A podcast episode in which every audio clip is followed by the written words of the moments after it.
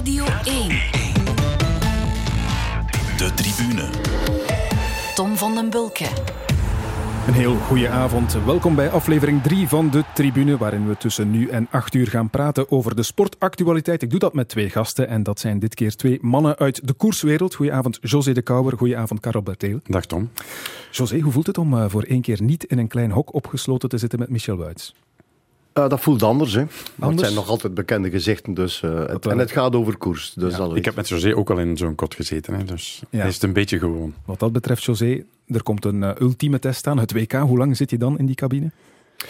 Uh, ja, in dit geval 281 kilometer, ja, zeg maar. Hè. Reken maar uit. Het zal een beetje van de renners afhangen hoe snel ze gaan rijden, maar dat zal toch rap rond bij de, ze de 7 uur zijn. Ja. Maar je doet het graag nog altijd? Uh, ik doe het nog altijd graag en uh, naar het einde toe, 2K, ja. 2K, er is zoveel stress en er gaat zoveel meegemoeid dat die dag uh, voorbij vliegt. Maar als hem dan voorbij is, dan ben ik toch wel vermoeid eigenlijk. Ja, en het WK, daar wordt zoveel over gepraat. Vooraf vooral, dat gaan we uiteraard doen straks. Maar we gaan beginnen met de momenten van de week. En José, jouw moment is nog kakelvers, als ik dat zo mag zeggen, en komt uit het voetbal. Je moet altijd respect hebben voor uw ploegmaten, voor uw club.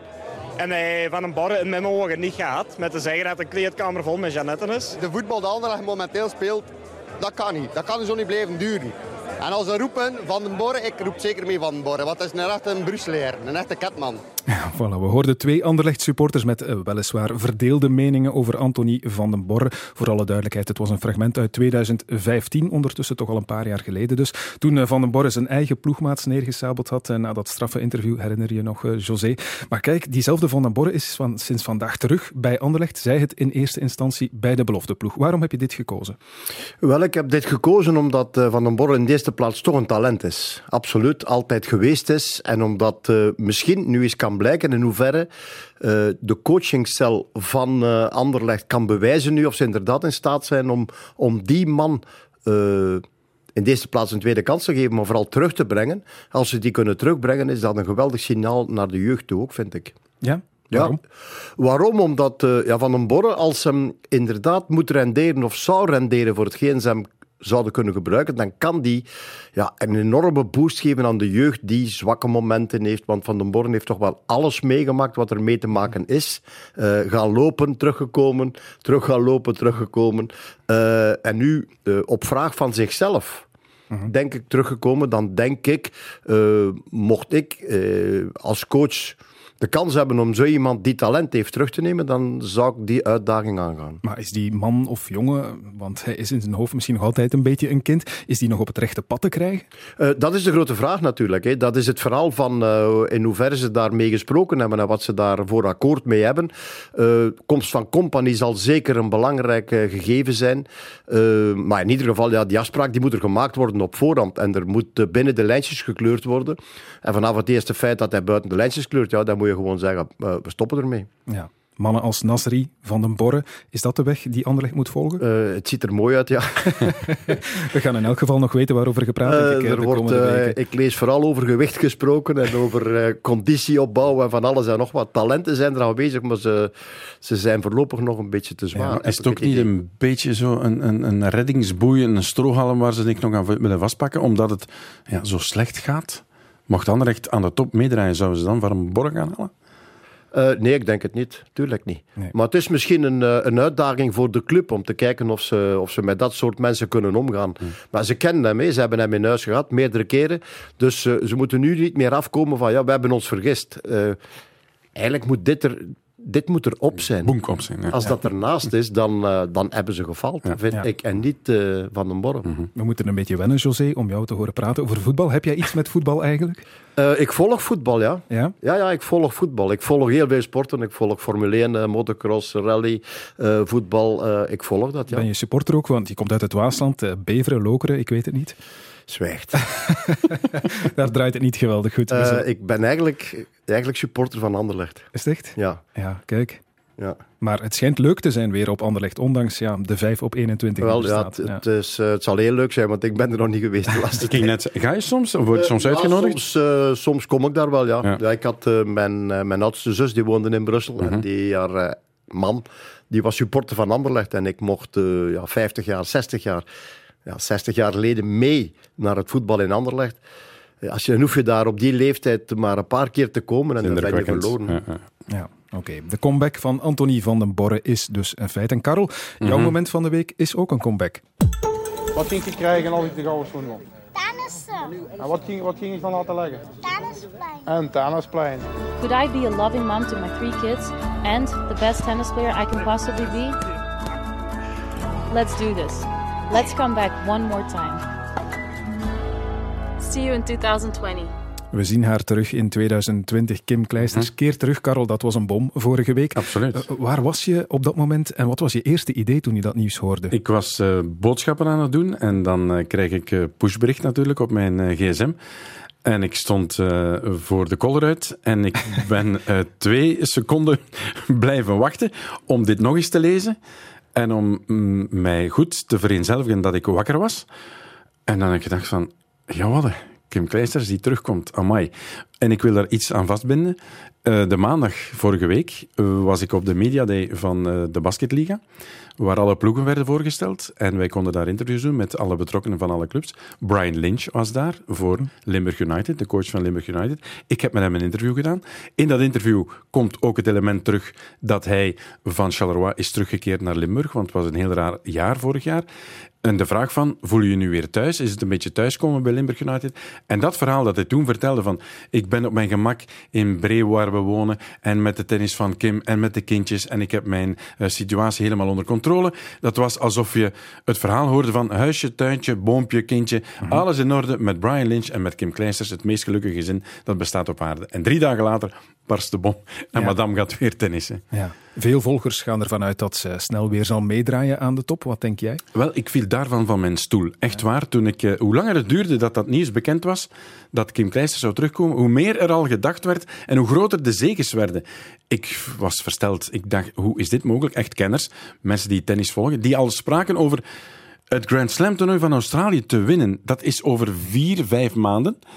En we hebben een paar foto's gezien. En er waren mensen van Bree ook nog daar op die Media Day van de basket. Die tussen de lijnen door zijn van ja, Kim, ze moet misschien toch weer eens opnieuw een beetje beginnen tennissen. Ik zie vandaag een foto in het laatste nieuws op de voorpagina. Dat is een gezonde, blozende, jonge vrouw, moeder van 36. Je ziet dat die zo graag leeft. Ja. Ja, en dan gaat er toch nog een beetje moeten aan gewerkt worden, denk ik. Ik stel mij daar dan onmiddellijk de vraag bij, oftewel is Kim zo goed, oftewel is de rest op dit moment minder. Want anders is dat niet mogelijk. Dat is niet mogelijk. Anders is dat niet mogelijk. Eh, de tweede vraag die ik mij stel, eh, daar heb ik gisteren nog een stuk over gezien in de zevende dag, dacht ik, naar blessuregevoeligheid toe. Hoe zal dat verlopen? Want ja, trainen, opbouwen, tot op een bepaald moment gaat dat heel goed. Maar wanneer je die overstijgende trap wil gaan doen, dat extraatje, ja, dan komen pas de blessures en de gevoeligheden naar boven terug. En dat, Voor- daar stel ik me toch wel vragen bij. Voordeel is natuurlijk dat tennis geen contactsport is. Hè. Ze gaat het haarzelf aandoen. Hè. Als ze nog een bal ergens in een hoek wil gaan halen, als ze die spreidstand wil doen nog, Maar als je wil winnen, ja, dan moet je... zal je die ballen toch in de hoek Dat- moeten slaan. Want binnendoor, midden, middenin, dat is dat, eh, daar ga je niet komen. Zo. Ja, ze wordt eh, 37 jaar, ze is er nu 36 inderdaad. Valverde, om die Mhm. vergelijking met de koers dan maar eens te maken. José is er 39, blijft koersen winnen, maar het is misschien geen goede vergelijking. Het is geen goede vergelijking, want hij is blijven koersen. Hè. Ik Tim is er van tussen geweest eh, voor een hele periode. Het is een technische sport en die techniciteit die heeft ze volledig onder de knie. Dus Mhm. dat, dat heeft ze. En dat is in tennis eh, tegenoverstaande van wielrennen. Nu is tennis ook wel een fysieke sport, maar wielrennen is toch nog meer fysieke sport, denk ik, dan tennis. Ja, Maar als je mij vraagt, gun je haar comeback, dan zeg ik zeker vast. ja. Ja, ik ook. Ik ook. En ik was, eh, ik, het eerste dat ik gedaan heb, dat is gekeken, welke, gekeken op mijn gsm welke datum we waren. Ik dacht, ik zit in de. Ronde van Spanje, maar dat kan toch niet een of andere joke zijn, maar dat bleek dus niet waar te zijn. Maar ik gun het haar, hè, absoluut. En, en we zullen blij zijn en eh, we zullen wel kijken, zeker. Maar eh, ja, onmiddellijk weer een, Grand Slam toernooi winnen. En Er zijn tien verschillende speelsters die de jongste twaalf toernooien hebben gewonnen, dacht ik. Tien verschillende. Ja, die staan alle tien klaar om kleisters te kloppen. Hè, want ook dat is iets waar ze rekening gaat moeten mee houden, denk ik. Het zal niet simpel zijn. Oké. We hebben al over voetbal gepraat, ook over tennis, maar ik dacht dat jullie ook iets hadden met koers. Dat is voor zometeen. De tribune. We praten verder met José de Kouwer en Karel Bertele. Die twee zouden hier wellicht niet zitten, mocht ik het niet over de koers willen hebben. Dus bij deze gaan we ons buigen over de Belgische selectie voor het WK, dat over minder dan twee weken gereden wordt. Vijf namen van die selectie kenden we al. Gilbert, Van Avermaat, Evenepoel, Nase en Teuns. En vandaag kwamen daar de laatste drie namen bij. De wilde is of was groot en er werd dus druk gespeculeerd. En dit was gisteren, José, jouw suggestie. Ik zou wel eens meenemen, heb ik er net al gezegd. Ja, wel eens is toch een, ja, een killer geworden soms. Soms, niet altijd, maar toch. Uh, dus wel eens, zeker. Goh, is echt moeilijk, hè. Wel eens benoot. Een Lampaard. Ja, José, Tim Welles, Ties Benoot en Yves Lampaard. Het is uiteindelijk 2 op 3 geworden, want niet Benoot, maar wel Tim de Klerk gaat uh, mee naar het WK. Tim de Klerk, dat is een pure helper. Die had jij dus niet meegenomen.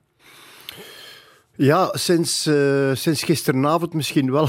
Hoezo? Omdat er uh, ja, ja, door de, de overwinning van Greg in -hmm. Montreal is er toch wel het een en het ander ver, veranderd, vind ik. Hè. We hebben nu echt wel een kopman waar je na 280 kilometer naar de streep kunt komen. Dus dat verandert een klein beetje de situatie. Uh, maar dan nog zou ik met, uh, met Benoot, denk ik, en met Lampaard uh, die, die rol van de Klerk perfect kan invullen wanneer het zou nodig zijn. Mhm. Mm -hmm. Want ik heb altijd nog het idee met deze ploeg, als we de Klerk moeten gaan gebruiken, dan zijn we verkeerd bezig. Vind ik. Oké, okay. ik kom er zo meteen op terug. Maar eerst, uh, José, want je zegt, we hebben nu sinds gisteravond een kopman, Greg van Avermaat dus, die wint in Montreal. Maar Gilbert, had je die dan niet als uh, absolute kopman meegerekend? Uh, ja, die is er absoluut bij. Ja? Ja, maar ik, maar minder ik dan Van Avermaat. Ik vind Greg is gevaarlijker nu. Greg ja? is sneller. Vooral sterker na finale sprinten. De laatste, na 200, 250 kilometer, is Greg een van de snelste van het peloton op dit moment. Vooral als er gekoerst is. En laat ons hopen dat die koers een beetje hard zal zijn. En dat zal wel, gezien de omstandigheden. Weersomstandigheden lijken niet zo goed te zijn.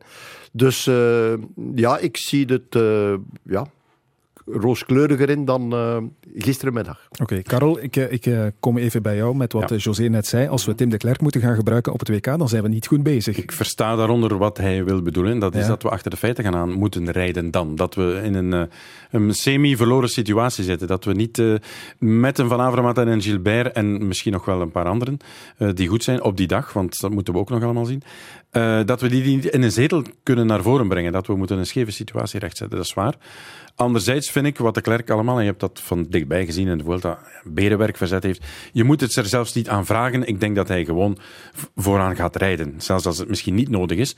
Maar dit is toch wel iemand die ja, zijn tenen kan uitkuisen voor de anderen. Ja. En ik vind toch een beetje dat hij af en toe zo iemand nodig hebt. Ja, absoluut. Ja, maar ik kan uh, de bondscoach absoluut verstaan ja. van, op, van het op die, die manier te doen. Het is natuurlijk uh, jammer dat je renner van 25 jaar, uh, het is Benoot, die... Ja ja, toch wel uh, voor een finale kan zorgen. En uh, ik zou die finale liefst zien gebeuren, uh, niet in de laatste ronde, Mhm. mm -hmm.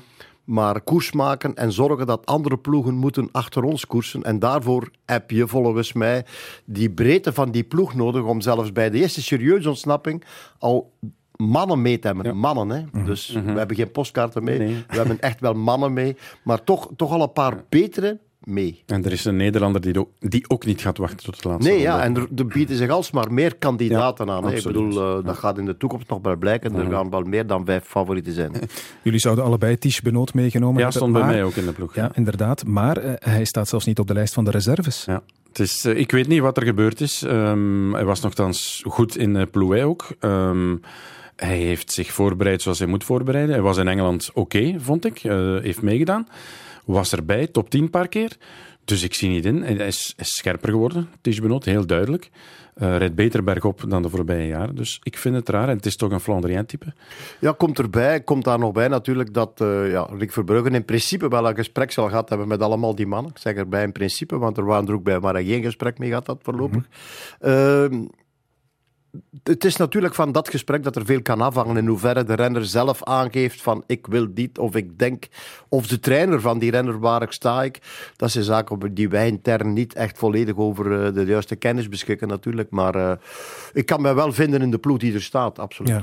Karel, je had ook uh, Jasper Stuyven meegenomen. Ja. Had jij het voor het zeggen gehad? Omdat Stuyven mij een, zeer goede indruk had gegeven in Duitsland. En dan vind ik dat bij mij een element dat zeker speelt in de weken voor een selectie, de mannen in vorm.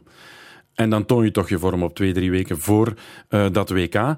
Jong, eh, verschrikkelijk gebeten, denk ik, Stuiven, want je ziet het nu in zijn reactie ook, is, is gepikeerd. Ja. Ehm, en ik denk dat, dat een heel gemotiveerde Jasper Stuyven, die ook niet traag is, overigens, ja, een waardevol element zou geweest zijn. Het, het enige gevaar dat daarin zit in een gepikeerd iemand, dat hij zijn eigen koers Ja, gaat dat hij rijden. niet, geen ploegmakker is. Ja. Voilà, daar moet je mee oppassen. Maar dat, dat zijn ook allemaal zaken, dan moet de bondscoach eigenlijk op voorhand eigenlijk een lijn in kunnen krijgen en weten met wie.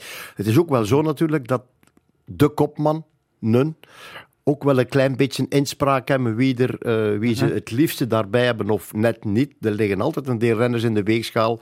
En dan eilt de weegschaal nogal eens over naar de keuze En van... ligt Stuyven dan iets minder in de groep ook? Ik, ik zou het begot niet weten. Ik zou het echt niet weten. Eh, het is het jammer natuurlijk dat we inderdaad op een WK zitten waar we, eh Rick Verbrugge zegt, van, zegt vandaag, ik had twee ploegen kunnen selecteren. Dat zou misschien inderdaad nog gekund hebben. Ja. Ja. Jasper Stuyven is in elk geval uitgenodigd op het eh, huwelijksfeest van Oliver Naassen. Nee, het is omgekeerd, denk ik. Is het Voilà, waar? Oliver Naassen bij Jasper Stuyven. Zo. Ah. Maar goed, Naassen zal het niet voor het zeggen hebben Is natuurlijk. jarig vandaag. Ja, is het waar? Kijk, voilà. Proficiat Olly. Ehm, José, ik vraag me wel af, met al die mannen die, die ja, in de Belgische ploeg elkaar misschien ook wel een beetje waard zijn, wie gaat voor wie rijden uiteindelijk? Wie gaat voor Van Avermaat rijden? Dat is een goede vraag. Stilte. Ja? Eh, nee, ja. ja eh, Teuns kent Van Avermaat, hebben samen in dezelfde ploeg gereden. Ehm, nogmaals, nogmaals het, is een, het is een knede van de laatste dagen. En het is, een, eh, het is een, aan, de, aan de coach om, om die lijnen door te trekken. Het is nu wel zo dat we van geluk mogen spreken dat Greg eh, die wedstrijd gewonnen heeft. Op een fantastische manier, een zware wedstrijd. Dat Gilbert twee etappes wint in de Vuelta. Dat maakt het stuk een, een beetje makkelijker. Dat kan je gaan zeggen met de afspraak van kijk, ik neem je mee... eh, Teuns, ik bedoel maar. Mhm. Eh, wij gaan na kilometer 150 komt er een koproep met die en die en die eventueel erbij. Daar moet als eerste man of Teuns of Evenepoel of die of die daarbij zijn. Dus er moet een, eh, moet een heel serieuze taakverdeling komen. En niet van kijken, we zullen wel zien hoe het loopt. Ehm, een, beetje, een beetje zoals... eh Chris Pikavett vroeg gisteren naar mij, moeten we gaan koersen zoals de Koning Quickstep? Eh, wel, eigenlijk wel. Alleen moeten we dan zorgen dat die andere mannen van de Koning Quickstep in die andere landen niet mee zijn Ja. met ons natuurlijk. Ja, want dat is natuurlijk ook altijd het probleem. De mannen moeten voor hun land rijden, maar we zitten met dat ploegenspel. Eh, we hebben nu vier mannen van eh, de Koning Quickstep mee in de ploeg. Drieënhalf. Als je Gilbert bij Lotto Soudal al telt. Voilà. Ja, oké. Maar dan kom ik En nog dat eens op mijn vraag terug. ik Gaan niet op Evenepoel. hè. Nee, nee, Zeker nee. niet. Maar dan kom ik nog eens op mijn vraag terug. Gaan die inderdaad met z'n vieren Het of gevaar. met z'n drieën en een half willen rijden Philippe- voor ja. Van Avermaat? Mhm. Eh, als je dat eh, als coach goed aanpakt, dan moet dat kunnen. Kijk naar Dat is in Madrid. het verleden gebeurd. Kijk naar Madrid. Ja, kijk naar Madrid, absoluut. Maar dat zijn dan de afspraken die je moet maken met, met mannen. Eh, echte renners waar je een professioneel akkoord mee hebt, waar je de hand aan geeft en zegt, kijk, oké, zo gaan we het doen. We komen niet naar België terug met eh, verhalen van, ja, ik wist dit niet, of, of, of ik had het niet gezien of zo. Nee, eh, we gaan ervoor. En anders moet je gewoon zeggen, en dan blijf je thuis. Ja. Dat is in het verleden ook gebeurd. Er zijn renners die al een selectie geweigerd hebben ooit, om te zeggen van, kijk, ja, ik ga nooit mee als knecht. Maar als we nu doortrekken naar Madrid nog even, eh, dan zou je, als je eh, de man die het in de sprint kan afmaken na een la- lastige koers van Avermaat, Gilbert op het einde moeten laten werken voor Van Avermaat. Als, eh, blijkt, als blijkt dat Van Avermaat daar meer kans heeft dan, dan is dat een logisch gevolg. Dan moet eigenlijk alles en iedereen in functie van die ene man. Maar ook Van Avermaat zal moeten afstoppen bij een eh, eventuele finale aanval van Met Gilbert, ja. Oké. met Gilbert. Ja, ja, Ja, oké. dat, zijn, dat zijn afspraken die moet je maken, maar dat is niet simpel. Maar die twee net, José, Van Avermaat en Gilbert, hoe zit dat momenteel tussen die twee? Want we weten van vroeger, ze hebben heel vaak in elkaars weggereden. Hè? Ja, maar ze hebben nu, ik ga niet zeggen een bepaalde leeftijd bereikt, maar dat wordt er eigenlijk niet beter op. Ze. Dat blijft nog altijd voor een stuk hetzelfde. Ja. En eh, ze gaan alle twee proberen om te winnen. Greg heeft dan meer nodig dan eh Philippe. Maar Philippe is nooit verzadigd. Hij zal ook nooit verzadigd geraken. En Philippe is Philippe. Ja. Is Dus, dat eh, niet het probleem van deze Belgische selectie? Er is niet één man, zoals de Nederlanders met Van der Poel. Dat is een feit, ja. Dat is eh, makkelijker, makkelijker koersen, dat is makkelijker werken. Eh, langs de andere kant zou ik zeggen, eh, heeft Nederland meer kans dan wij om eh, de, het WK te winnen? Dan zeg ik nee. Mhm.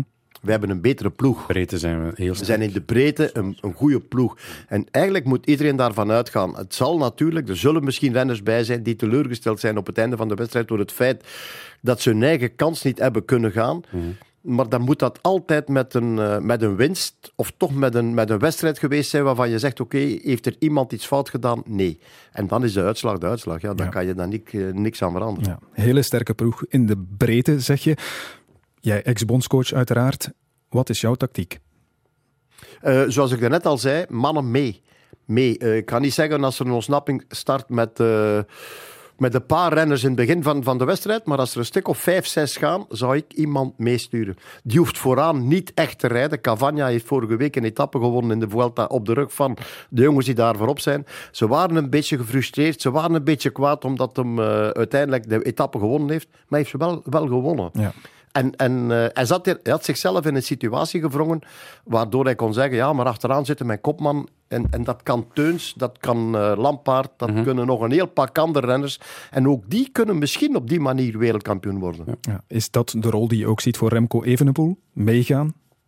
Vroeg? Eh, ja, maar, maar ehm, oftewel moet hij koersen in functie van iets doen om, om de situatie van de andere Belgen beter te maken. Maar niet zoals hij hetgeen hij gedaan heeft eergisteren of gisteren. Aanvallen en daar gaan voorrijden om... om ja, het is koers. Nu gaan we rijden om, om prijs te rijden. We gaan niet rijden om ons te laten zien. Juist niet. Eh, we gaan rijden om prijs te rijden. En dan mag je die tactiek van Remco niet toepassen. Ik ben het er volledig mee eens. We gaan er straks nog over hebben, denk ik. Maar ik had hem ook niet meegenomen naar de wegrit. Nee. Maar we gaan het er straks nog over Omdat hebben. hij, omdat hij, nee, dat kan je best nu al zeggen, Karel, omdat hij net drie dagen ervoor die tijdrit moet Ik rijden vind waar hij dat niet alles zal moeten een geven. heel, heel, heel groot element, ja, waar hij zich volledig kan op focussen. Ehm, ik mm, klink misschien als een oude zak, maar ik blijf zeggen, hij is nog maar 19. We mogen het niet zeggen, maar het is nog altijd toch zo. Hij moet voor het eerst in zijn leven een tijdrit rijden van 54 kilometer. Nog nooit gedaan. En dan drie dagen later 285 kilometer. Ik had hem niet meegenomen. Ik heb gisteren in dat interview van Chris Piekevet, dat eh, verschenen is in, eh, ook in dit, allez, Huis. ja, Ja. in het huis. Eh, maar het is niet verschenen, wel gezegd van, ik zou zelfs de, durven een reserve meenemen en de, een round-up maken na de tijdrit met Remco en zeggen, kijk, wat gaan we doen? De trainer daarbij, Sanderendaags, hoe is hij daarvan van hersteld? En wat gaan we daarmee doen? Een heel volwassen gesprek met zijn omgeving, met ploegleiders, met eventueel Patrick Lefevre erbij. Ja. Gewoon om, hem, om te Ja. kijken, niet dat je nu aan die selectie van Remco moet beginnen twijfelen, maar gewoon in alle volwassenheid. En dat je nadien niet zegt van ja, het was misschien toch een beetje te veel. Het weer was niet zijn ding. Ja, Eh, oké. ja. Ja, we zien nog wel. We gaan het eh, thema WK-selectie afronden, maar ik wil toch nog één probleem op tafel gooien. Here comes Van der Poel. Mathieu Van der Poel. The gap is closed. Mathieu Van der Poel. This is a perfect finish for Van der Poel. Everything now. We expected him to make this move, and he's going to deliver. Mathieu Van der Poel rides to the top of the climb here in Kendall. Van der Poel takes the stage. Yeah, it was a, a bit of a gamble because yeah, I didn't really know where the finish line was, but the gap was big enough to, to keep it until the finish line. Ja, ik vraag me toch echt af hoor, moet het WK nog wel gereden worden? Wie gaat eh, Mathieu van der Poel kloppen? Als je dat gezien hebt vorige week? Ik heb dat gezien en hij zal zeker met dat verhaal niet kunnen afkomen wat zijn plaats genomen. Hij Hij weet de aankomst liggen. Hij gaat de streep zeker we- weten leggen. Maar ook daar weer... ehm, het is zijn eerste WK op de Ja, weg. ja, absoluut. 285 kilometer. Ja, maar hij kan alles, Moeilijk om- José. Hij kan alles. Ja, ik weet het. Ja, maar hij moet er nog bij zijn. Hè. Ja. Er kan een ontsnapping komen. En een WK, op het einde van het WK, als je ploeg of coach bent, dan zet je die motor stil en dan kijk je eens rond. Dan zit je daar verdwaasd, versuft te kijken. En dan denk je, wat gebeurd? Ja. is er nu vandaag weer Ja. allemaal gebeurd? Sommige momenten denk je, "Goh, we zijn de koning te rijk. We gaan dat, dat spel hier volledig naar ons toe trekken. Halve ronde later valpartij, twee renners erbij, lekke band, eh, kopgroep die wegrijdt waar de verkeerde renners zitten. En, en, en. En helemaal op het einde wint er iemand. Ik heb ooit meegemaakt met Schmil en Plouet. Tot op 50 meter voor de streep, wij winnen. En uiteindelijk, ik stond al in de afleiding. Wij hadden, ik had een mechanicien al dans gegeven. en uiteindelijk bleek Romans. Feinstein. Weinsteins. Oké, Ja. het wordt hoe dan ook boeiend. Straks meer koers. De tribune. José de Kouwer en Karel Bertelen zijn nog altijd mijn gasten vanavond. En voor ons volgende onderwerp, mannen, wil ik graag weten of jullie dit volkslied herkennen.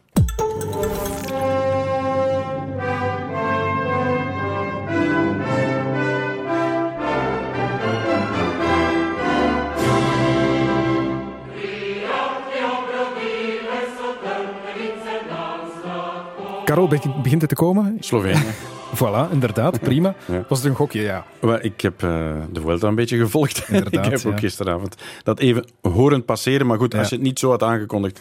Nee. eh, Out of the blue zou ik het niet geweten Nee, hebben. voilà. We gaan het inderdaad over de Ronde van Spanje hebben, waarin eh, Slovenië wel degelijk een hoofdrol Mhm. gespeeld heeft. Met één Primoz Roglic als eindwinnaar en twee Tadej Pogacar, de absolute revelatie.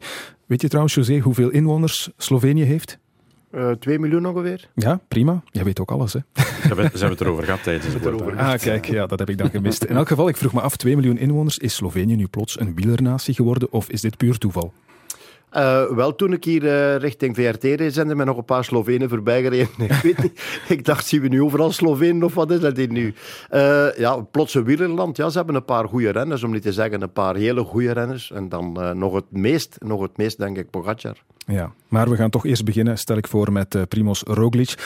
Wat een jaar heeft die gereden, als ik even mag. Eerste in de ronde van de Verenigde Arabische Emiraten. Eerste in Tirreno Adriatico. Eerste in de ronde van de Romandie. Derde in de Giro en nu ook eerste in de Vuelta. Is hij de beste renner van dit jaar? Eh, daar begint het op te lijken, ja. Ik Ja. denk zelfs dat hem in een bepaalde stat- statistieken nummer, nummer 1 staat, Mhm. omdat hem toch heel dicht bij Alaphilippe staat. Ja. Wat vind jij, Karel? Ja, is eh, de beste tijdrijder van de klimmers. hè. Dan kom je heel ver. We hebben een hele periode Froome gehad op die manier. Eh Contador ook een tijd. Ja, dan kun je, dan kun je iets. Hè. En hij is klein, hij is vinnig. Ehm, hij laat ook, eh, of hij leest de koers heel goed, vind ik. Weinig onnozele, nutteloze inspanningen zien doen.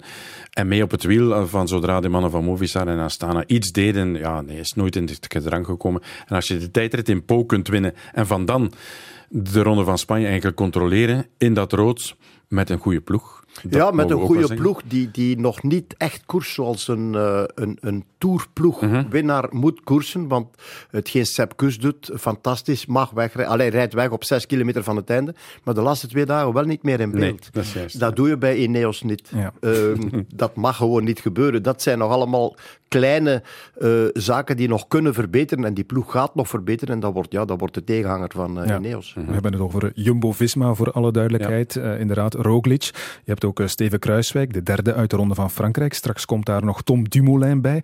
Waar staat Roglic dan eh, in de hiërarchie volgend jaar? Is hij de nummer één of komt hij na Tom Dumoulin? Moeilijk, denk, Denk, ik. ik denk dat hij na Tom Dumoulin komt. Maar met dit palmares... Op gelijke hoogte. Ja, Palmares, maar Dumoulin heeft ook al het een en het ander gewonnen. Mhm. Dat is waar. Ja, maar gaat. Dumoulin weer op zijn hoge niveau geraken? Dat, is de, dat is de vraag natuurlijk. Hè. Dat is wel de bedoeling, veronderstellen. Ja. En dan hebben ze er inderdaad drie. Hè. En dan is het kiezen, denk ik. Maar En je ik moet wel vandaag... één kiezen voor de Ronde ja, maar ze gaan natuurlijk. per twee naar een grote ronde gaan. Hè. Dus eh, Ja, maar ik zou Kruiswijk niet bij die twee zetten. Hè. nee. Nee, het Kruiswijk is... Allee, hetgeen dat Kruiswijk gedaan heeft in de voorbije ronde van Frankrijk. Mhm. Wat heeft Kruiswijk daar gedaan? Gevolgd. De plusvolger. Mhm. Dus nee, dat zou ik... nou, ik, ik ben... allee, ik bedoel, ik ga Kruiswijk nu niet eh, Nee, nee, maar... in de verdoemenis schrijven, maar Kruis, Kruiswijk is niet het talent van eh Roglic en Nee. zeker niet van Mhm. Dumoulin. Ja, maar wat een klimtalent in die ploeg. Je hebt ook nog de plus, inderdaad. Bennett gaat de Jumbo-Visma, team Ineos, overklassen volgend jaar? Eh, ze hebben in ieder geval eh, kopmannen natuurlijk. Kopmannen die mee kunnen strijden, die heel goed gaan zijn. En dat zal nodig zijn tegen, eh, tegen een ploeg als Ineos. Vraag is, als je daarnet de vraag stelt, Karel, gaat Dumoulin nog terugkomen? Dan is, moeten we zeker de vraag stellen, gaat Froome nog terugkomen? Want die heeft nog meer leed geleden, Juist. denk ik. En nog meer problemen op zijn hals gehaald. Eh, ze hebben daar natuurlijk wel een toptalent met Bernal. Eh goede renner, maar zowel, Ber, zowel Dumoulin als Roglic zijn betere tijdrijders. Mhm. Alhoewel Bernal een goede tijdrijder is, maar toch zijn die mannen beter. Eh, dus ja, 22, hè? dat maakt, Bernal ja, twee- tuurlijk, moet ja, nog een beetje maakt groeien. het alleen maar mooi. En ze hebben daar ook eh, onze kameraad Carapaz, hè? Eh, Volgend jaar. maar Carapaz, dat is een beetje dezelfde vraag. Gaat Carapaz nog eens herhalen wat Mhm. hij eh, nu, nu gedaan heeft? ja. Een beetje gebruik gemaakt van de strijd Nibali, Mhm. Roglic en dat soort zaken. Ja. Wel gewonnen. eh, etappen mogen winnen of kunnen winnen door het feit dat ze hem nog niet echt gevaarlijk beschouwden. Eh, dat gaan we volgend jaar allemaal weer zien. Dus, eh, Ja. Oké. Interessant. Het ging dus over toppers uit Slovenië. We hebben eh, Primoz Roglic en dan hebben we ook deze kerel. Het is één grote uitspatting van hardnekkigheid. Tadej Pogacar. Dit is het mooiste stukje dat ik in deze Vuelta gezien heb. Tadej Pogacar, dat is formeel zijn entree bij de Allergrote. Tadej Pogacar, eh, drie ritzeges in de Vuelta, derde in de eindstand. En hij is nog maar 21 jaar. José, als ik zeg dat deze kerel nog straffer is dan eh, Remco Evenepoel, wat zeg jij dan? Eh, akkoord. Ja? Ja. Oké. Ja, ja, hetgeen hij nu gedaan heeft op, eh, op die leeftijd eh, al internationale rondes gewonnen. Zowel Algarve gewonnen als in Amerika gewonnen. En nu dit, en vooral die laatste etappe, de voorlaatste dag van een hele zware, hele zware Vuelta, rijdt hem daar weg. En, en ze konden niet, hè. Ze konden niet, ze konden niet, ze konden niet. Ze konden gewoon niet beter. Ja, dat is... eh, ja, dan gaan mannen als eh, Lopez en anderen toch het hoofd moeten, moeten buigen. zo. Ja. Hij is 16 maanden ouder. Voilà, dan 16 maanden ouder Evenepoel. dan eh Evenepoel. Zie jij Evenepoel over een jaar doen wat deze Pogacar nu doet? Ik heb dat zaterdag in de uitzending gezegd. Als dat gebeurt, als Remco wint in Algarve en in Amerika en drie ritten wint in de Vuelta en derde wordt en de beste jonger is in de Vuelta, dan zijn er geen bomen genoeg in Vlaanderen om dat allemaal in de gazette te En zetten. dan zijn wij niet met drie in de Vuelta, Nee, maar, dan zijn we daar met 20. twintig. Ja. Nee, maar dit is, is fenomenaal. Echt Dat waar. in tijden En van besparing. Alhoewel we van Remco toch altijd Ja, ook al met twee woorden moeten beginnen spreken. Dat blijft. Ik, heb- ik was erbij in eh, San Sebastian. En dan, en dan kijk je en dan start hij en dan denk je, ja, ja. eigenlijk kan dat niet. en, en, en hoe verder je komt, om nu begint te kijken, zegt ja, dat kan toch precies. En op den duur is het zover. En dan zeg je, ja, eh, nog nooit gezien. En wat hij dit jaar al gedaan heeft ook. Absoluut, ja. Als we het een beetje optrekken, José Evenepoel, Pogacar, Egan Bernal ook, 19, 21, 22 jaar. Ik denk 2019, dat is gewoon het jaar van de jeugd. Ja, absoluut. En ik zou er nog een Belgisch iemand willen bijzetten. eh, Philipsen. Philipsen. Ja. Mhm. Eh, op een andere manier renner. Maar als je ziet wat hij doet, ook in Parijs-Brussel, komt daar met een sprint van helemaal van achteruit. Voor mij, het anderendaags hetzelfde. Eh, en ik, ik dacht dat hij al twaalf keer binnen, binnen de drie eerste gereden heeft dit jaar als neoprof. Ja, dan, eh, Ja. dan Ja. zitten we ook in die richting wel goed, denk ik. Ik maak in dit verband eh, even een zijsprongetje. De toekomst is aan de jeugd, dat mag je wel zeggen, denk ik. En dan hoorde ik gisteren dit in de podcast In het Wiel van Thijs Sonneveld en Thomas Dekker. We wisten wel dat eh, Gilbert nog bij Lotto Soudal had getekend. Voor 14 jaar. Maar voor drie jaar. Ja.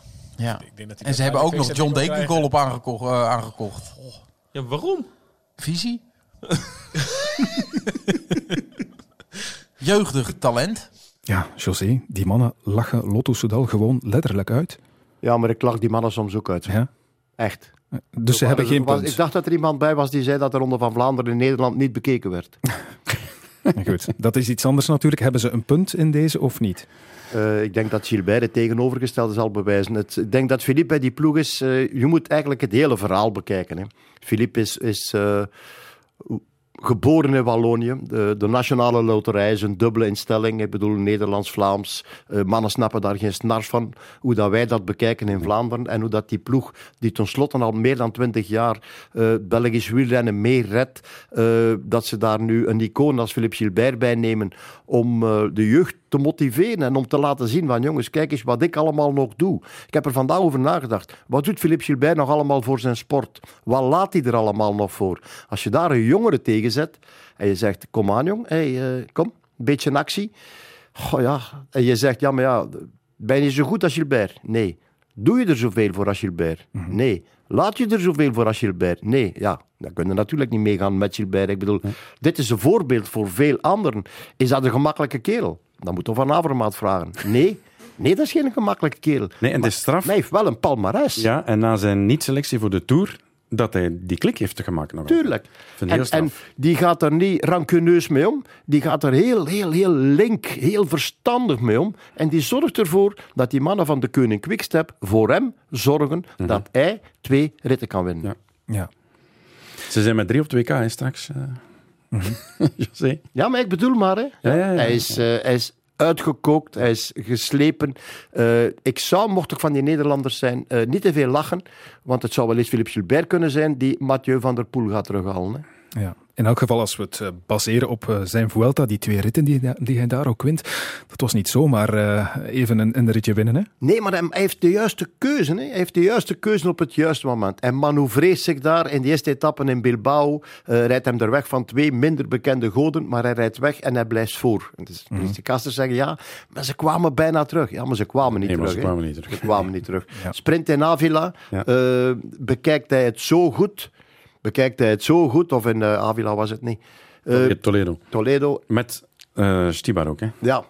Ik bedoel, ja, in die waaieretappe, in die waaieretappe, zo was het. Dan gaat hem daar met Stibar, maakt hij gebruik van Stibar? Ja. -huh. Zouden ze misschien bij de Koning Quickstep liever gehad hebben dat Stibar won? Misschien wel. Mhm. Maar hij regelt het. Hij regelt het, nee, op een of andere manier, hij regelt het en hij wint de etappe. Mhm. Dus ik vind dit in Nederland uh, met alle respect voor de mannen die daar achter die podcast zitten, maar dat vind ik een beetje te kort door de bocht. Ja. Nog één ding over Gilbert, uh, Karel. Is hij op weg om de nieuwe Alejandro Valverde te worden? Nooit Ah. versleten? Ja, dat, dat, dat ziet er een beetje zo naar uit. Hij heeft voor drie jaar getekend, dat is, dat is juist. Dan wordt hij 40 als hij stopt met koersen. Natuurlijk, Valverde is een andere manier, een andere type renner. En Gilbert, denk ik, doet veel meer inspanningen nog in andere koersen dan dat Valverde eigenlijk de klimmer is. Je ziet Valverde zelden in klassiekers en dergelijke meer. Dus ik denk op dat niveau gaat Valverde inderdaad mee doordat hij zich ook zo gesoigneerd heeft. En dat zal Gilbert ook wel doen. Maar uh, als hij zijn contract volmaakt, is hij 40 hè, als hij stopt. Ja. En gaat hij dan Sanremo nog winnen? Dan is het palmares compleet, José? Daar, Nee, daar heb nee, ik nog nee. meer twijfel aan, uh, met dan Sanremo winnen. Maar in ieder geval, Nee, Filip gaat, uh, gaat zijn carrière beëindigen op een, op een Ja. normale manier van iemand van 40 jaar. Het koersen wordt daar, ik kan niet zeggen makkelijker op, maar ze rijden minder wedstrijden, meer trainingen, meer stages. Dus uh, hij gaat dat wel regelen. Oké, genoeg over de koers voor nu. Het is tijd voor voetbal. De tribune.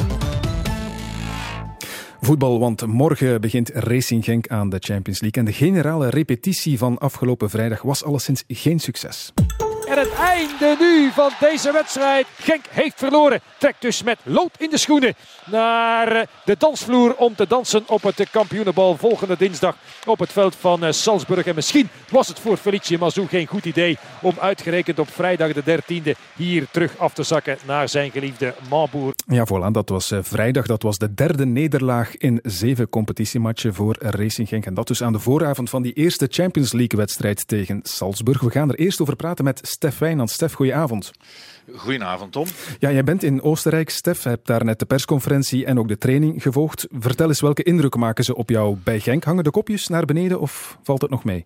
Nee, eerst misschien vertellen, Tom, dat zo uh, een Europese trip met Racing Genk meestal in een ontspannende sfeer uh, Mhm. verloopt. Hè. De druk van te moeten, dat vind ik toch, dat is anders dan bij Club Brugge of, uh, of Anderlecht. En de delegatie van Racing Genk is heel erg trots dat ze na acht jaar opnieuw Champions League kunnen spelen. Ze hebben allemaal mooie, nieuwe, strakke kostuums aangeschaft en aangetrokken. Dus dat is allemaal niet belangrijk, maar het geeft wel een beetje de sfeer aan, zoals we vertrokken zijn. Maar goed, het uh, broedt natuurlijk wel intern. Hè. 10 op 21. Uh, ze hebben een start gemist. Uh, heeft geen blok voorlopig. Speelt de opbouw. Gebrek aan creativiteit.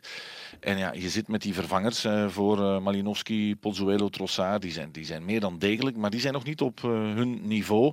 En in de Jupiler Pro League ja, kan je dat wel een tijdje verstoppen. Hè. Je kan de schade beperken. De achterstand op club en standaard bijvoorbeeld binnen de perken houden. Maar ik hoorde vanochtend bijvoorbeeld Dimitri de Condé zeggen. Kijk, de match van van uh, zaterdag tegen Oostende, die is heel erg uh, belangrijk. En dat de dag voor een Champions League, ja, dan weet je wel waar hun hoofddoel uh, ligt nog altijd. En wat ze vooral mo- morgen ook moeten doen, is de, de eerste helft moeten ze echt op niveau gaan spelen. Want te vaak dit seizoen al slecht op Club Brugge. Vrijdag ook al op Charleroi. En dat beseffen ze. Ze weten dat ze agressiever moeten, moeten zijn. Dus de, de, de, de clubs in, in België, die spelen nu gewoon tegen de landskampioen met het mes tussen de tanden. En daar heeft Genk gewoon problemen mee. En Mazou weet dat hij dat moet uh, oplossen. En dat is voor morgen hier in Salzburg vooral een hele belangrijke doelstelling dat ze agressief genoeg zijn. Ja, die match van morgen, Stef, dat is bijna meteen van moeten dan, denk ik. Want ja, als je verliest in Salzburg, is de campagne dan al bijna om zeep? Of, of is dat een beetje overdreven? Ja, een beetje overdreven. Maar goed, Liverpool en Napoli, ja, die zijn ja. eigenlijk uh, buiten categorie. Dus je weet dat de duels tegen Salzburg beslissend zouden moeten zijn voor uh, de derde plaats. En uh, hier iets halen, dat zou zou Genk wel help, helpen, denk ik. Maar goed, er is natuurlijk de, de, de vrees uh, door die slechte start in de Belgische competitie. En wat hun, cor, uh, hun correcte ambitie is, denk ik, is een wedstrijd winnen in de Champions League. Het is nu een derde campagne ooit en ze hebben nog, nog geen enkele van die twaalf wedstrijden gewonnen. Dus ze zijn echt niet bezig met een hogere ambitie, want in de huidige vorm is een goede prestatie. Belangrijker, zo voel ik aan, uh, zelfs, een, zelfs een nederlaag, maar met een goede prestatie. Ik denk dat ze daar wel mee kunnen leven, gezien de situatie heerst er gewoon twijfel of ze het niveau van de Champions League aankunnen. Maar uh, Mazou was duidelijk in de persconferentie daarover. We moeten organisatie, organisatie en nog eens organisatie uh, tonen. Dus uh, goede mentaliteit. En, en, en de vraag is nu of hij dat middenveld wel gaat versterken. Maar goed, wie aan de ene kant bang is, die krijgt ook slaag. En slaag dat geeft Salzburg thuis. Want 68 matchen zijn ze nu al ongeslagen in dit stadion, waarvan 57 gewonnen. En dat is niet alleen in de Oostenrijkse competitie. Ook uh, Lazio, Marseille, uh, Leipzig, Napoli, Club Brugge, die, hebben, die zijn hier allemaal voor uh, de bijl gegaan. Dus Racing Genk ja, vreest misschien een beetje een grote nederlaag. En een grote nederlaag, Tom, ja, die hypothekeert ja. zeker het vervolg met, met kansen. Hè, want dan moet je tegen de andere ploegen echt punten gaan halen. En daar zijn ze nu natuurlijk absoluut niet rijp voor. Nee, Liverpool en Napoli, dat zal nog andere koek zijn. Maar ja, je geeft het al een beetje aan, Stef. Salzburg, dat is geen klein ploegje, hè? Nee, nee, tot wat zij in staat zijn. Uh, vraag dat maar eens aan Club Brugge. Hè. Dat is nog uh, maar uh, een half jaar geleden zeker. 4-0 toen in de Europa League hier in dit stadion. Maar goed, de ploeg is veranderd. Er zijn heel veel spelers vertrokken. Net zoals bij Racing Genk. Toch ook spelbepalende spelers die aan een zeer goede prijs ook verkocht zijn.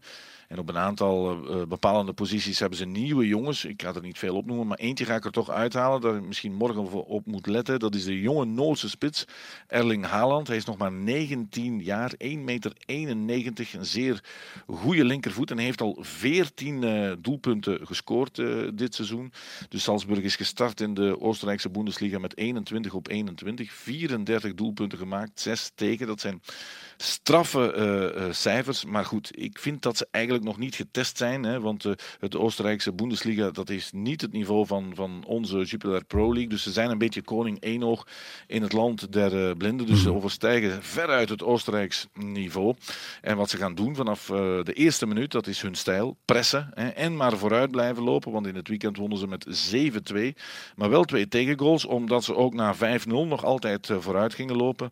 Maar ik kan me echt niet voorstellen dat ze dat ze dat morgen ook nog uh, gaan doen. Nee, deze club wil zich gewoon tonen in Europa, laten zien tot waartoe ze in uh, staat zijn. En dus nu in de Champions League. En misschien om af te ronden, Tom, ik heb ja. zitten zoeken naar een, naar, een, naar een drankje dat je vleugels geeft. Want je weet, ze heten eigenlijk Red Bull Salzburg. Ja. Maar dat is nergens te vinden, want de UEFA heeft dat allemaal monddood gemaakt. Ah, ze heten morgen niet RB Salzburg, maar ze heten gewoon FC Salzburg.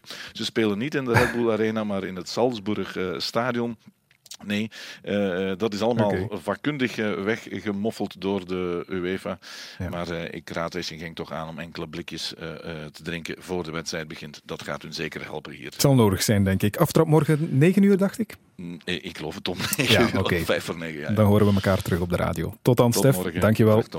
Ja, José, we weten intussen dat jouw ploeg niet Racing Genk is, maar wel Anderlecht. Die gaan we niet tegenkomen in de Champions League natuurlijk. Maar ga je het volgen, de Champions League? Met Genk en Club Brugge? Ja, absoluut. Tuurlijk, ja. Ik kijk er naar uit. En, uh, en, en ik kijk uit gewoon naar van hoe, de, hoe ze daarmee omgaan en hoe ze daar met die pech eventueel of tegenslagen of, of verlies en of ze weerbaar zijn. En uh, ja, tuurlijk. Ik volg uh, Clément met, met Club Brugge. Ik, ik kijk er echt naar uit. Er komt ja. een geweldig parcours afgelegd van Beveren naar, up, up. Bij Club Brugge uiteindelijk toch niet de vervanger van Predom. En dan uiteindelijk naar Beveren. En dan vandaar verder naar Genk. Daar dan winnen en dan terug naar, naar ja, een geweldig parcours. Ja.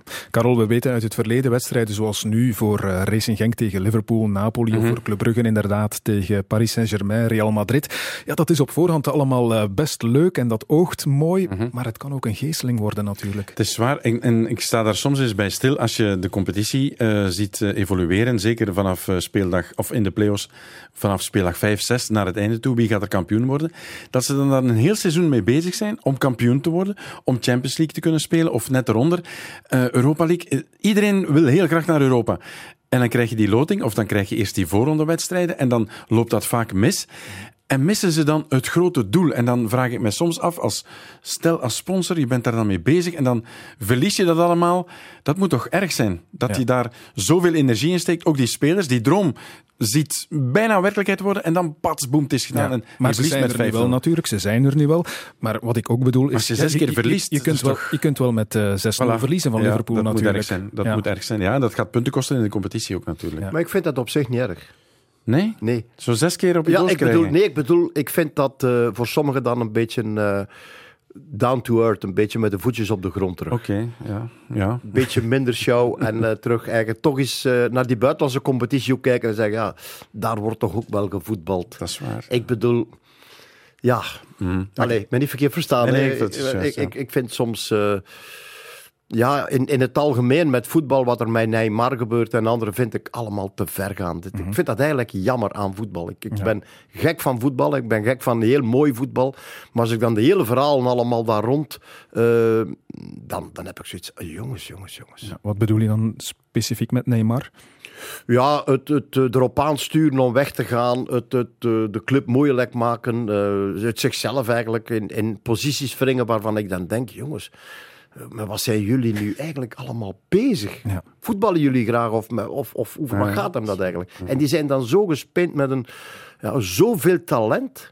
Zoveel talent. En dan zie je in de wielrennerij eh, jongens die daar vechten en, en afzien. Dan zie je 1500 daar boven, ja, daar boven op die kools in de Ronde van Spanje. Mannen op een kont op, op, een- op een grote kei zitten. Beetje verfrissen. Ja, een beetje verfrissen, eh, regenjak aan en naar beneden. En dan denk ik, die mannen die maken nog problemen over, god, ik weet niet wat nog. Ik hoorde jou eh, tijdens de Vuelta de prijzen noemen of de, de bedragen noemen van de premies die uitgereikt worden. Ik dacht, dat is echt een habbekrats. Als je dat vergelijkt met voetbal. Ja, absoluut. Ja, dat is, eh, er zijn, ja, dat is echt te belachelijk. Het gaat over honderden, een paar nog- honderden euro's. Nog een paar honderden euro's. Dan zetten ze daar eh, nadaars, dan zetten ze daar een soort aankomst. Aankomstboog in het groen. Die boog er zetten heeft vijf keer meer gekost dan de prijs die ze daar betalen. En die renner die dat dan krijgt, die moet dat dan delen door acht anderen en ook nog door het per- personeel in één gedeelte. Dan, dan heb je goddogarme per stuk, als je in wint, heb je misschien 30 euro. Dat is toch belachelijk. Mag ik één zijsprongetje maken naar wat Mhm. Stef daarnet zei? Dat eh, afdekken van het stadion en dan je bent je sponsor kwijt en zo. Maar die sponsors die de Champions League eh, maken en, en die grote namen, die hebben we nodig in de koers. Dan zouden de ploegen nog meer geld kunnen krijgen. Zou het misschien overeenkomen met de tv-stations dat er meer naar de ploegen gaat. En dan kun je renners goed betalen en veel betalen naar het werk wat ze doen in verhouding met wat ze er allemaal moeten voor doen. En dat hebben we helaas niet in de koers. Grote sponsors. Eh, nee, niet groot genoeg. Klopt helemaal. Nee. Ik kom nog één keer terug op Racing Genk, Karel. Ja, zoals ze tot nu gedaan hebben in de competitie. Zie je ze dan morgen een resultaat halen in Salzburg? Het kan aan mij liggen, maar ik heb er niet echt een goed gevoel bij. Maar nee, als je de, de, de manager al hoort spreken dat Oostende veel belangrijker is dan Salzburg. Met mijn verhaal van daarnet weer. Dan werk je een heel jaar toe, dan kun je kampioen worden, dan kun je naar de Champions League, dan speel je je eerste match en dan zeg je, ja, maar zaterdag tegen Oostende, dan is het belangrijk. Maar dat is, dat is eigenlijk wel een vorm van realiteit. Hè? Oké, ja, maar... Ik bedoel, als je, als je weet dat je in die competitie terechtkomt, bij die mannen, de manier waarop daar gevoetbald wordt, eh, nu zal Salzburg nog, zoals je daarnet zegt, te doen zijn, maar als je dan nog een overstijgende trap gaat, ja, dan weet je wat, wat soort voetbal je moet spelen als Genk zijnde. En Ja, dan ja. weet je dat het dat in principe niet kan. Hoog gegrepen, ja. Ja, oké. Salzburg-Genk, dat is voor eh, morgenavond. Ehm, we ronden af stilaan, mannen. Waar kijken jullie persoonlijk het meest nog naar uit eh, in het verloop van de sportweek? Is dat inderdaad voetbal, Karel? Nee, dat is naar week 1 van de comeback van Kim Kleisters. Ah, kijk. Wat ze deze week allemaal gaat doen. Gaan we dat te weten komen? Dat vraag ik Dat me weet af. ik niet. Jij, José, waar kijk jij naar uit deze week? Ik eh, ga woensdag nog een wedstrijd uh, becommentariëren, de Grote Prijs Wallonië. Mhm. Uh, wat het ook is, ik ga me daar ook weer uh, ten volle voor smijten. In een klein En hokje. dan ga ik mijn uh, koffer maken om naar uh, 2K te vertrekken, naar de teamrelay. Daar kijk ik naar uit. Dat ja. gaat wat worden. Ja, dat begint zondag al, inderdaad, in Yorkshire. Dan ben je er al? Dan ben ik er al. Oké. Jij, Karel, wanneer vertrek je? Ik vertrek de vrijdag daarop voor de wegwedstrijden. Oké, dat wordt een boeiende week. We gaan het er uiteraard later in de tribune zeker nog over hebben. Dit was eh, de tribune voor deze week. Dankjewel Karel Bertelen, dankjewel José de Kouder. Deze uitzending beluisteren of eh, herbeluisteren, dat kan straks al via de podcast. Die staat ondertussen ook helemaal op punt. Of je kunt ook opnieuw luisteren via de Radio 1-app. Dan rest er mij u enkel nog een eh, heel fijne avond te wensen. En Wonderland komt eraan. Zeker blijven luisteren hier bij Radio 1. Na het nieuws van 8 uur.